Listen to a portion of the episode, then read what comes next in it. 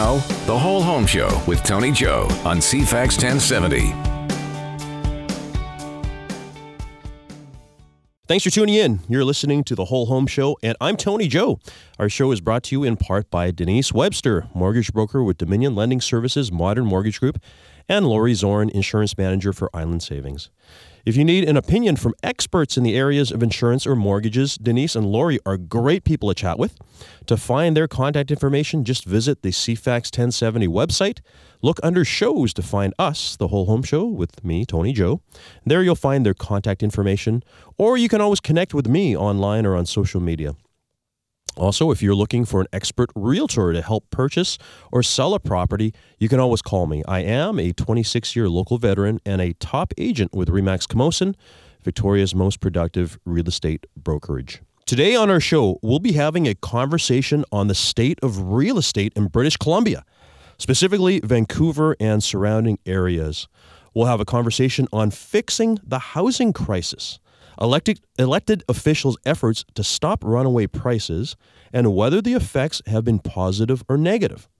This, this week, our guest is Vancouver realtor who is frequently quoted in media, Keith Roy. Let's start our show with our weekly listener question. If you have a question or curiosity about real estate, call us on our hotline, which is 250 414 6540, or find us online at www.cfax1070.com and we'll discuss it on air. We actually have two emails today. Uh, if we manage to get through the first one quickly enough, we'll get to the second. Uh, the first one was from a Lawrence. Lawrence is asking the question I signed a listing agreement, but I'm having second thoughts about selling. Can I cancel and will it cost me anything? Uh, Lawrence, the listing agreement is a legal document. It's a document between you, the property owner, and the brokerage who is listing the property for sale. Is a promise from the brokerage side to provide a specific level of service, which you would find on what is known as a Schedule A, outlining all of the things that the agent and the brokerage uh, are set to do. This is the reason why you hired them. Uh, it is also a legal contract in the manner that it does uh, set out your obligations as well. And that means that you've committed to this listing brokerage and the agent, uh, and that you will work with them throughout the term that is uh, outlined in the agreement. Now, uh, I understand where you're coming from because sometimes people do have second thoughts. I don't know what your circumstances are. Maybe the house you were hoping to buy is no longer available. Uh, maybe there's something uh, personal within your life that has caused you to change your mind. And sometimes these things happen it has happened to me on occasion with clients, and uh, I can only speak for myself. But when it has happened in past, uh, of course, uh, a conversation ensues. Uh, we like to make sure that we're completely transparent both ways uh, between our client relationships uh, and ourselves. And you know, for for me, if a client has decided they no longer want to sell, I don't feel like holding them to a contract and making them continue to do so. Uh, I personally would probably uh, just say, yes, let's go our separate ways. There is a, a release form that can be signed. Uh, that will um, uh, basically release both parties from any further obligation. Uh, will it cost you anything? Was a question that you asked, and this also too sort of depends on where the agent is at in the process. Uh, you didn't mention here um, uh, if you had been on market at all, or if the agent has done things like open houses, or promoted the property, or been online, or paid for advertisements, or floor plans, photos, virtual tours, all of those things. That can have an impact because again, just going back uh, to myself, when we've had cases where a seller has decided to change their mind, and we've gone through the process of having photos, floor plate, you know, have our professional photographer go through and do the media package and all of those things, uh, sellers have offered uh, to pay for the cost of the media. Uh, on the understanding that, of course, those are out of pocket costs that uh, we, the agent, have incurred. Uh, now, the thing that I often say is, uh, you know, first of all, thank you for the offer, but secondarily, of course, if the seller does decide down the road that they do want to sell, whether it's a month or a year or even five years down the road, that we, of course, would be happy to serve them again and that we would reimburse that cost, you know, depending on, on what it is. So I guess the bottom line here, Lawrence, is it depends on where you're at with your agent, depends on the relationship you have with your agent. The other part that we haven't touched on here, uh, you know, you're saying you're having second thoughts about selling. Sometimes sellers have second thoughts about their agent. Maybe they're just not feeling the the joy of working with this particular person as their selected real estate agent. Um, the same is true. You'll want to have a conversation with that person. Uh, I would suggest that you might want to be very straightforward and honest and say, if this was the case, I'm not happy with what's going on. Uh, here are some examples of things that did not go the way I was hoping to see. And uh, perhaps let the agent solve the situation or make corrections. And if they can't, uh, again, I, I would suggest that you both would probably want to go your separate ways because as I as I reflect on it again, if I was that agent uh, who had a unhappy client, I, I don't think I'd want to force them to continue working with me because things could only get worse from that point forward. So, Lawrence, the answer is um, you can cancel an agreement, but it does require the approval of the other side, who is the brokerage and the agent. And hopefully that works out for you. The second question that I had was an email from Cassandra. She asked the question Can I sell my home myself? What are the drawbacks? Cassandra, yes, of course you can. It is not a rule or a law that you have to use a real estate agent to sell your home. In fact, there are many people out there who are very good at selling their own homes. I, I have bumped into people over the years who have sold two or three or four uh, houses on their own without representation. Uh, now, I have to say, it is a very specific person who is able to do that because there's a lot of things that need to be done in the transfer of a home. I have to say, we did some research some time ago and lawyers basically tell us that somewhere around maybe 4% of the time their transactions occur without the present of a, presence of a real estate agent. So that means that there are instances where there isn't a realtor involved either on the list side or the sell side. Now, uh, a little caveat here, I have to say we don't know of that 4% how many are personal sales. You know, sometimes you have parents that sell to their kids or neighbors that sell to each other. Uh, but I have to say, uh, you know, within that 4%, there will be people who sell privately. You know, we see by owner sales happen on a regular basis. Now, is by owner a threat to the real estate industry? Well, I just mentioned to you 96% of the time or so, realtors are involved. Now, the reason why people will want to sell themselves, of course, is to save the fees. Because let's face it, the cost of selling is expensive. Real estate fees are not inexpensive. I get that. I know. I've been doing this for, for long enough.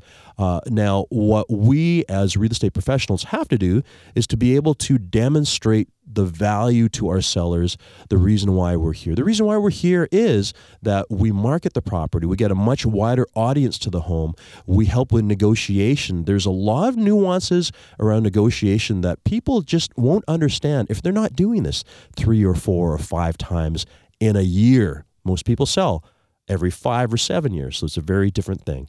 So, Cassandra, you may definitely sell on your own. Your drawbacks are uh, representation, because of course, lawyers don't represent themselves. So, this is something you'll want to look at. Thanks for both of your emails. Uh, and to all the listeners, if you have a real estate question you'd like answered on our show, please visit the CFAX1070.com website or, as always, call our hotline, which is 250 414 6540. I am just going to take a quick little break here, but when we come back, we're going to have a conversation with Keith Roy about the state of real estate in British Columbia. Back in just a moment. Thanks for joining us. You're listening to The Whole Home Show, and I'm Tony Joe. My guest today is Vancouver realtor Keith Roy, and I'd like to read Keith's bio for you because most of you probably, most of you here in Victoria probably don't know who Keith Roy is. CFAX listeners may have heard him before. He's been interviewed by uh, our own Joe Perkins here at the station. Uh, Keith has also been on the media many times, whether it's the Business News Network or uh, the Globe and Mail, Vancouver Sun, CTV News. He seems to be the person that the media goes to in Greater Vancouver for sound bites on what's happening in real estate. Keith has been selling real estate in Vancouver for over for 12 years now. He's born and raised around BC, graduated from high school at Vancouver College. He holds a BA in political science from the University of Guelph and a postgraduate diploma in sales and marketing from the Sauder School of Business at UBC. Uh, to further facilitate the discussion of Vancouver housing, Keith started uh, earlier this year the Vancouver on Real Estate Show, which is a podcast featuring interviews of real estate thought leaders and policymakers on housing issues facing our city. And I have to tell the listeners here if you are a podcast listener, which I know that many of you are, you're going to want to subscribe because I'm a weekly listener. It is a great show for all things real estate. Again, it's the Vancouver on Real Estate Show. Uh, as a member of the Professional Conduct Committee at the Real Estate Board of Greater Vancouver from 2014 to 2016, Keith helped oversee and enforce realtors' business practices and behaviors and adherence to the Canadian Real Estate Association Realtor Code of Ethics. He is a member of the Real Estate Board of Vancouver's Master Medallion Club that means he's in the top 10% of Greater Vancouver realtors, and he has been for over nine years.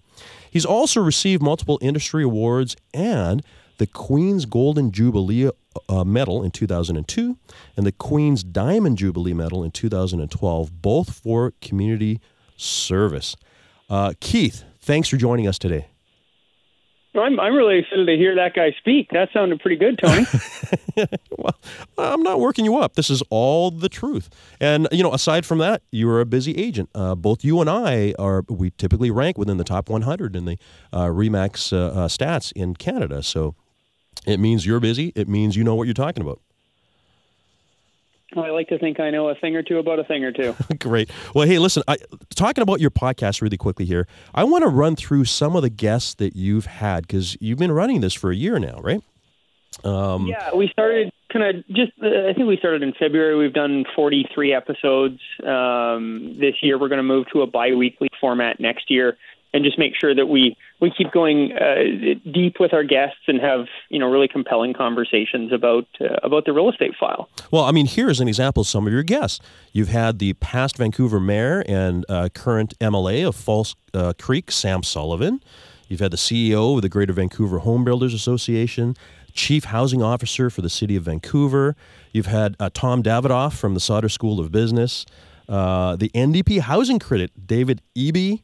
Uh, you've had a couple yeah, of now, now, the attorney general. Now the attorney, correct. Now the attorney general. Uh, you you've had um, by-election candidates during the Vancouver by-election. Uh, you've had your grandma on before. Yeah, that was that was a highlight. My my grandma yes. Uh, turned 90 this year, and she'd never really owned real estate, and she she rented her whole life, and still rents. Um, and it was an interesting perspective when we talk uh, we talk so much about the the need for ownership. So we had we had fun with her. Well, there's been a lot of perspectives on your show, and, and this is the thing because you also have had guests on your show who I think you've carefully selected to be a counterpoint to some of the things that perhaps you, you yourself uh, believe in. So, for instance, uh, you had from SFU uh, a little while ago Josh Gordon, who was talking about um, uh, curbing demand instead of supply. I want to get to that a little later, right? Yeah, we've we've had a couple. Um, the big issue in, in real estate in Vancouver, and I know it's uh, filtering over to Victoria, is is supply and demand, right? And a lot of the conversations at the municipal government are around curbing demand, and a lot of the, the building association is saying we just need to increase supply. Mm-hmm. So we've we've sought out some demand siders uh, on the podcast to to bring a counterpoint to what what I think is the logical solution, which is supply. Um, but there are there are some demand siders out there, and we wanted to bring them on and have conversations with them. Yeah. Uh, we're going to get to that in, in just a moment. Um, finishing off on our little list here, uh, you have a frequent guest who is a former tax lawyer who I find very entertaining. That's Chris Thompson, right?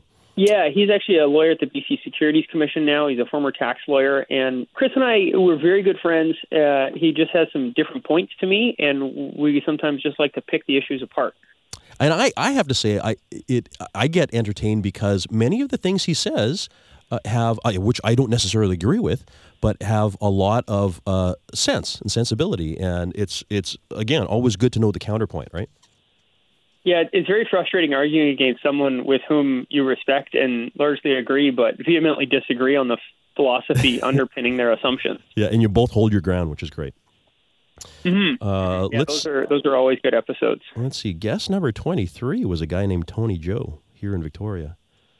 Yeah, uh, mid-range performer, Victoria okay. realtor, Thank decent, you. decent guy can string a sentence together. Thank you very much. That, actually, that seemed like a long time ago now, but that was uh, that was uh, episode twenty three. And and finally, I'm going to bring up um, kind of recently. You had UBC uh, prof David Ley, which I thought was a very interesting mm-hmm. interview. Yeah.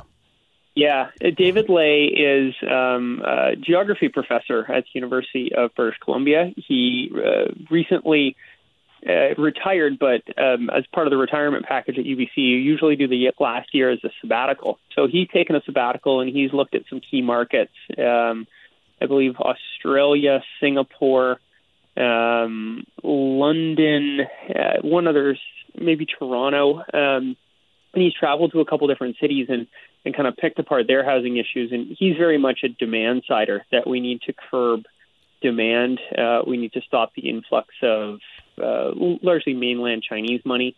Um, and he doesn't think density will solve the problem. Mm-hmm, mm-hmm. Well, you know, wh- ironically, we did we did that interview in his West Side house, yes. um, where he has his kids living in his basement suite. Uh, but he's on a you know a reasonable sized lot in a nice house in an urban center, which he's owned for a long time, right? Which he's owned for he's lived there forever. Yes. Um, yeah, he came to town as a prof, bought a house close to campus, and has lived there forever. And like many of us, just won the real estate lottery along the way. Yeah, accidental millionaire. Yeah. Yeah. Now, one of the things that you guys were talking about on your podcast was in his retirement, it was said that he's been fighting housing affordability in Vancouver for 40 years or something like that, yeah, right? He, yeah, and he's been um, he's kind of been at the forefront of this issue. He wrote a book, um, the title of which escapes me. I think it was Millionaire Migrants. Um, about uh, and there was a real estate section about this issue um, or uh, yeah, about the issue of the migrants and how and their impact on real estate was a small section in his book. Yes. Um, and and David's David's always been a demand sider. He's always advocated um, locals first housing policy. But remember, he's a geographer. He's not an economist. Um, he's not looking to grow the economy. He's not looking to increase the size of the city. He's, you know, the, I guess the values underlying a lot of his writing seem to be keep Vancouver the way it is. Yes. Without well, without that progress and that change that, that might occur. I got that sense as well. But uh, again, going going back to the comment about the fact that uh, he has been uh, working on uh, toward affordability in Vancouver for 40 years. You made the comment, well, if you've been working at it for 40 years, could this maybe mean that this is just the way things are? Yeah, uh, you know, Vancouver's never been an affordable city. Um, I've got pictures in an old Vancouver kind of archive book that shows people lined up in, in their in their Sunday finest at the Hotel Vancouver in the 20s mm-hmm. uh, to buy lots on the west side of Vancouver. We've literally been lining up to buy real estate in Vancouver for a hundred years, a full century, and somehow, uh, you know, this generation, like all previous generation, uh, previous generations, thinks it's too hard to own real estate. Thinks it's never been harder. Thinks it's never been more difficult. But it always has been. It's always been hard. I mean, that's why the suburbs were invented. It's always been hard. That's why condos were invented. It's it's always been hard. My mom grew up in a rented house in the West End for a period of her childhood. Mm-hmm. I could never hope to live in the West End now. And that's not my birthright because my mom lived there. It's just the reality of what's happened to the city. Yeah. Hey, listen, Keith, uh, hold, hold that thought because we need to take a quick little break here. We're going to pick up with you again. We're having a conversation with Keith Roy, realtor and a political science nerd, right, in Vancouver. We're going we're going to take a break. We'll be back in just a moment. Thanks for joining us again. You're listening to The Whole Home Show, and I'm Tony Joe. Our show is brought to you in part by Denise Webster, mortgage broker with Dominion Lending Services Modern Mortgage Group, and Lori Zorn, insurance manager for Island Savings. We're having a conversation today with Vancouver realtor Keith Roy. Keith is an agent who is commonly quoted in the media of all sorts uh, around British Columbia talking about the issues that we face, not only as real estate agents, but as community members in the lower mainland. Keith, again, thanks for joining us. Happy to be here.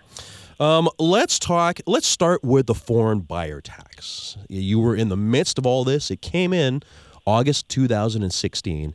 Uh, now here we are. You know, basically a year and a half afterwards.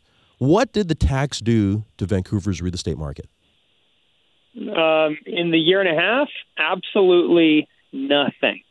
Uh, what did happen is that sales plummeted in August, uh, continued low September through November, picked back up in December, and then shot out of the gate like the response to an elastic band being pulled back uh, in January, which has resulted in the massive price increases we saw through 2017. Um, overall, the tax has had functionally no effect. The ownership, foreign ownership, we think was about 5% in advance of the tax. Um, it seems to be that foreign buyers represent about four percent of the purchasers now. Oh, well, and this is and uh, that's based out. on that's based on a report that CMHC sent out a little while just shortly or, or, or a short while well, yeah, ago. that's a, that's a new stat we have from CMHC. Remember, we weren't tracking this before this tax was introduced. We tracked it for about two months, and they were like, "Oh, this this seems like a problem. Let's do this." Yeah. And it looks like that. You know, the stat said that, that it was like 12 percent were foreign buyers, but that's because after they announced the tax, all these foreign buyers closed before the tax came in. They rushed in. If you kind of moderate it out, yeah. it's about five percent. And CMHC came out with some stats uh, in early December, and those stats indicated that you know, um, non-resident owners in the GVRD were 4.8 percent. Um, there, there was there were 7.9 percent of condos and 3.2 percent of houses, but it balanced out to 4.8, or let's just call it 5 percent of all property in the GVRD was foreign owned, and not all of that is Chinese money, right? Some of that is American, some of that is British people, uh, some of that is people who own multiple homes around the world. Um, T- Tony Robbins, uh, motivational speaker, he owns a home in Langley. Yes. Um, I don't think he's the bad type of foreigner that, that we think of. Yes. Well, yeah. So basically, in the epicenter of this whole foreign buyer uh, debate, it has come out by CMHC that the percentage is, as you said, 4.8%. It's not, the people think it's 20% or 30% or something like that. So to, to add in a tax to control 4.8% of the purchases was that sensible? Um, it, it, it was politically. Um, it made you know. Well, obviously, it wasn't as effective at as the end of the day. Would have wanted yes. because she's no longer in the legislature. But um, it was it was probably a smart political move. It, it seems to have had no effect. I've often said, you know, if if you believe that this is the issue, that foreigners are the issue, you you can't control the demand of foreigners through taxes you're going to have to have the federal government control the inflow of capital. Mm-hmm. But the idea that someone can't earn international capital is going to make it really hard for a lot of people to make a living. There's lots of people who live in Vancouver uh, who own widget factories in China, and they, they're residents. They're they might even be citizens, but they own businesses abroad and they earn their their income internationally. We're just in a world where capital flows a little different than it used to, and I don't think you can control well, be, capital, which is the problem. And it's because the world is a much smaller place nowadays. The world's a much smaller place yeah. nowadays, so you can you can do commerce across the globe, right? Multiple daily flights to Shanghai, Beijing, mm-hmm. um, Singapore, Japan, right? Like it's not hard to do business around the world anymore. Yeah, and something that that you often say in your show is we don't produce anything here we we make nothing of value in Vancouver. And when you, you say that to people, they kind of look at you funny. But uh, you know, we make beautiful scenery. Mm-hmm. Um, we have great air, wonderful tourism. Yeah. But we don't have we don't have any major we got, you know some some a little bit of mining a little bit of forestry uh, we talk about pipelines but we can't seem to get them built.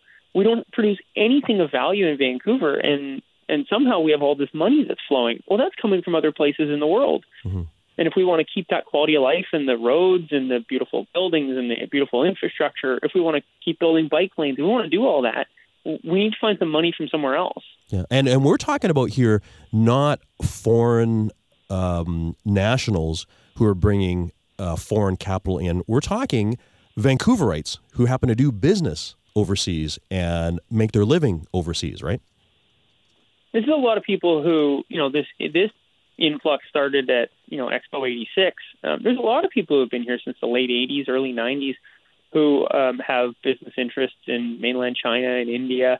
And again, they earn their living in the world, and they live in Vancouver because it's an unbelievable um, unbelievable place to live. The quality of life is so high, and and you know that living in Victoria as well. Yeah, and this is the thing because people have the choice of going anywhere. I, you know, my my regular go to on our show here is you could choose to live in Winnipeg, or you can choose to live in Victoria. I mean, what would be the choice, right? It's, it's not a hard choice, and the only the only thing that would make that choice difficult for you is your economic situation. Yeah, exactly. Which is interesting because you see, there is uh, there are groups out there that feel that, for instance, in Victoria, economically there should be adjustments made to uh, reduce the value of properties here in Victoria. Of course, all the property owners who own properties won't like to hear that because it will affect their equity, right?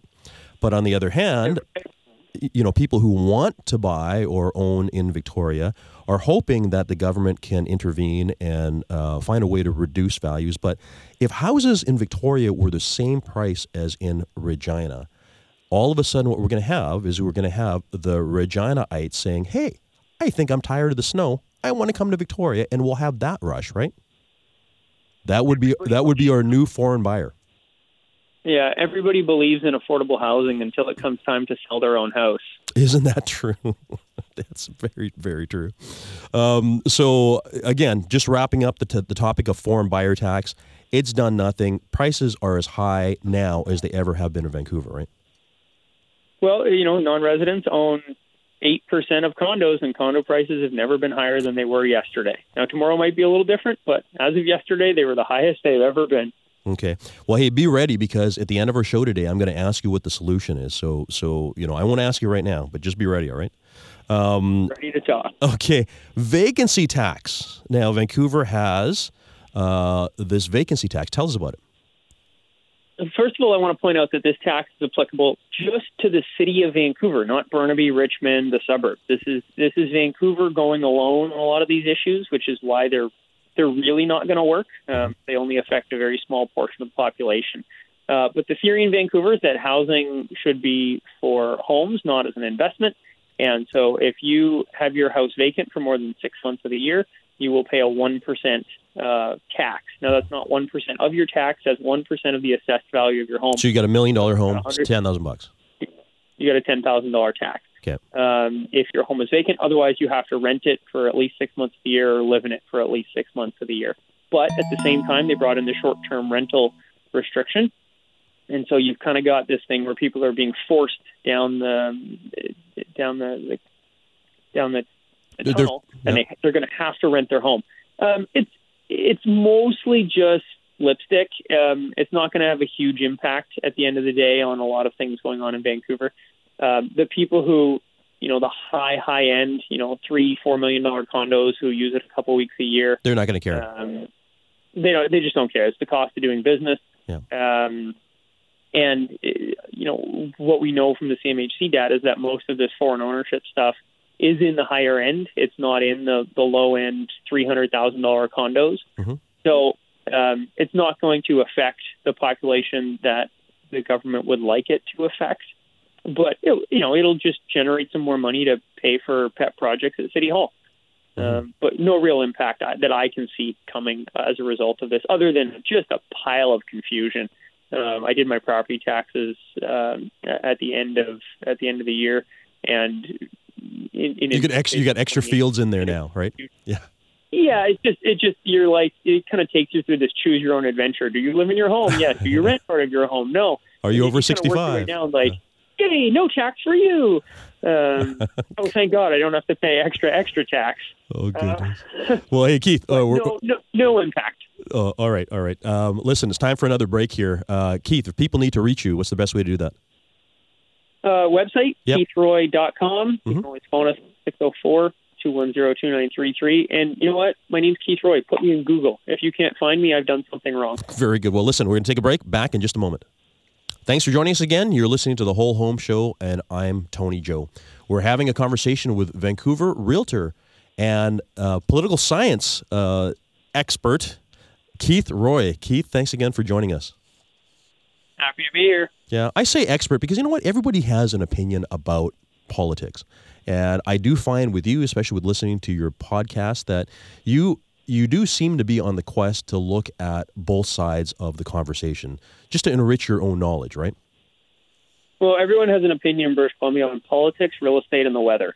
And I figured if I could learn all three of those, I could have a conversation with anybody, anywhere. Yes. And uh, I made I made a point to going deep on all three of those.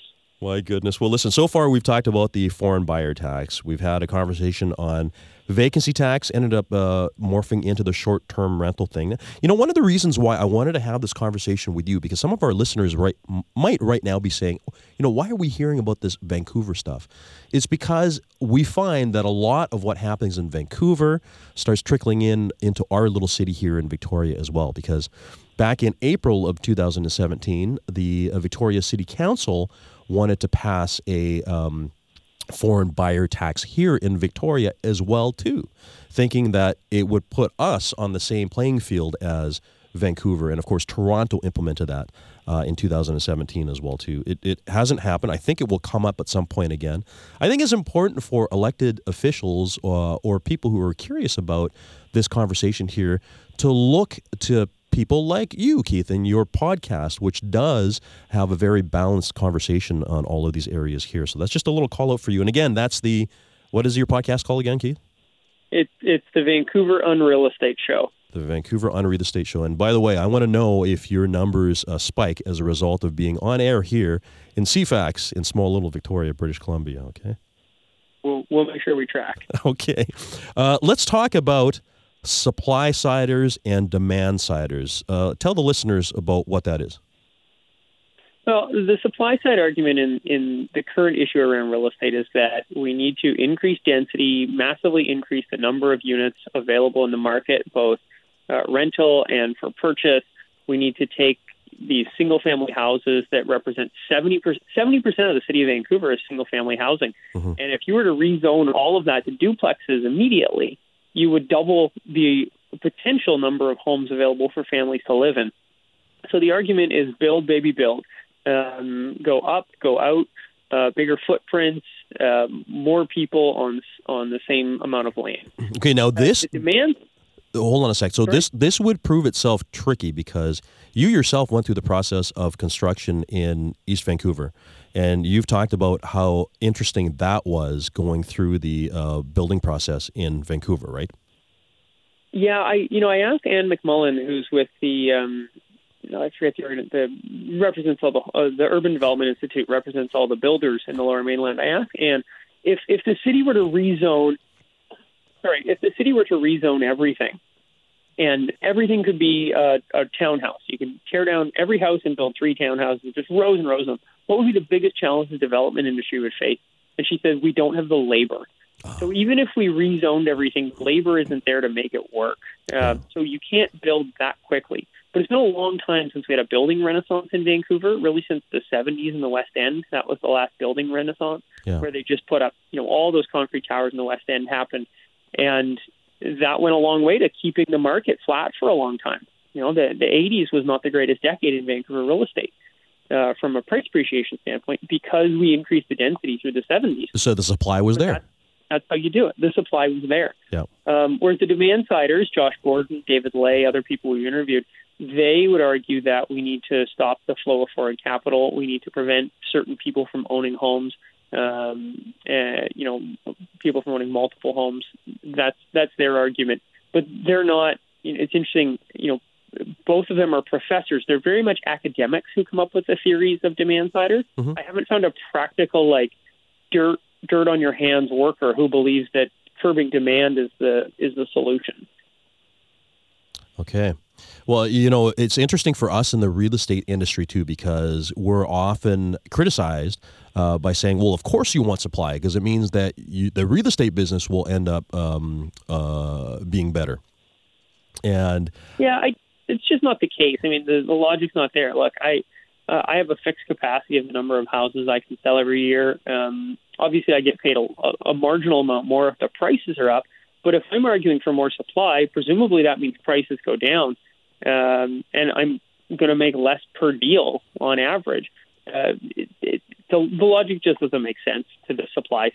That supply side is supportive of the real estate industry the only thing supportive of the real estate industry is the people's desire to buy and sell, not the volume of homes available on the market. Mm-hmm. Well, it's interesting because uh, Kyle Kerr, who's on my team, he's also one of the directors of the Real Estate Board and 2018 president of the Victoria Real Estate Board. He often says, you know, okay, if prices do go down in value, that's not a bad thing for the real estate community because he could sell 10 times as many homes. There be there's so many people that want to be here, right? So, yeah, you know, it doesn't make a difference either way, right? No, uh, supply doesn't affect my business model. The only thing that affects my business model is volume of sales. Yep. And uh, unless there's some sort of catastrophic curb in demand, um, I, I, just don't see that changing dramatically. Yeah, and I mean, let's talk about that for, for a brief moment here. Um, how how could how could the city of Vancouver or Victoria, for that matter, change their demand so that people didn't want to be here? I, I mean, if you if you take Tom Davidoff, uh, professor at UBC, said the best way to do that would be to take the North Shore Mountains and use them to fill in the ocean. Um, get rid of the mountains, okay. uh, fill up the ocean, and your demand will disappear. Yeah, uh, and then great billowing smokestacks uh, to to um, make the air uh, unclean and things like that. I guess, right? Yeah, definitely some factories would help. You know, barring something like that, there's just no way to curb the demand. I mean, you've been many places in the world. I have as well. A lot of your listeners have. Um, it, it's it's a really pretty place to live, and people want to live there. So demand will continue to rise. Yeah, uh, people people want to be in Vancouver. They make the choice. You know, all these people who are doing their uh, commerce or business uh, internationally, they could have the choice to live anywhere in the world, and yet they choose to live in our region, right? Yeah, exactly. Here's a question for you Is home ownership a right?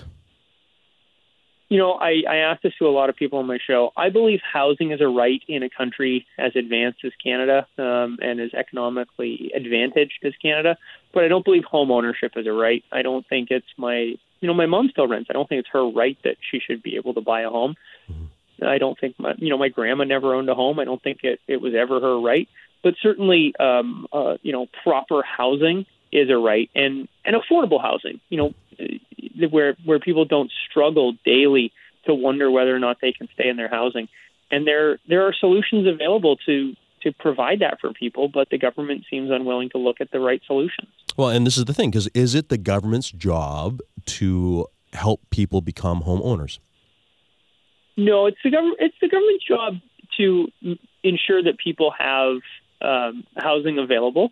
And I think it's the government's job to, in many ways, incentivize homeownership because it's uh, it's proven to be one of the most effective financial vehicles for Canadians who have proven themselves otherwise largely incapable of saving mm-hmm. uh, appropriately for retirement and and future needs.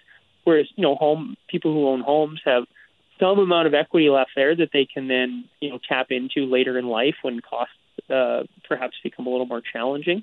So it's homeownership's a good thing. It's good for communities. It's good for the people who own the homes. It's good for neighborhoods.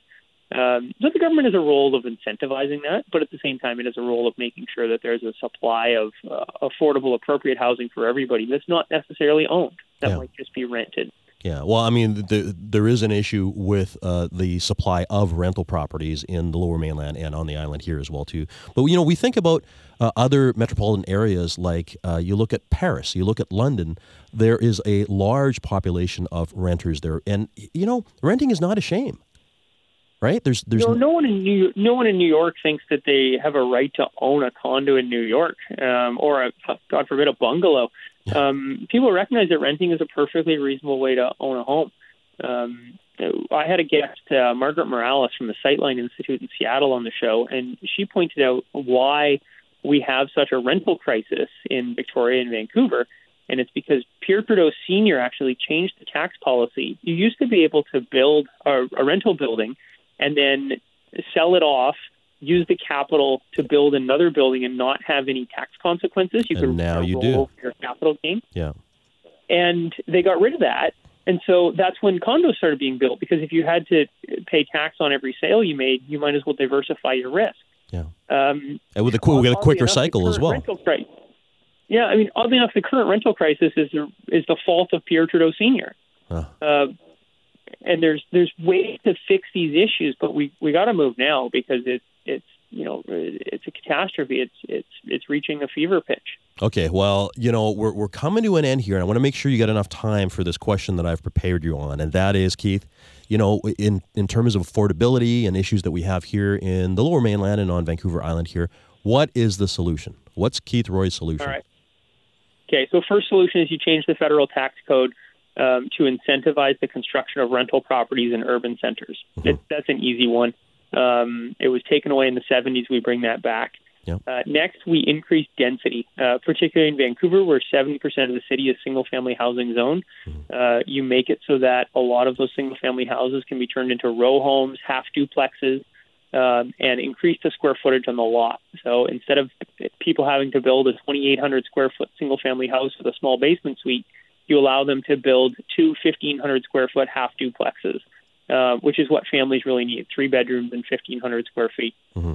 Then you go to the city of Vancouver in particular, and you start reducing the permit wait times. You make it, uh, you know, it, it, it took me almost 12 months to get a permit, Yeah. permission to build my house on a million dollar piece of land, which is cheap land at this point. Uh, your servicing costs on that are about three grand a month. There was a thirty thousand dollar interest tax I effectively paid on just waiting for my permits to come. And Uh, you and you have and you have a rental unit as well too. So you didn't have a rental unit in the marketplace for some amount of time. Exactly. That was, you know, two rental units. So it would have added 30 more months of, well, 10 months times two rental units.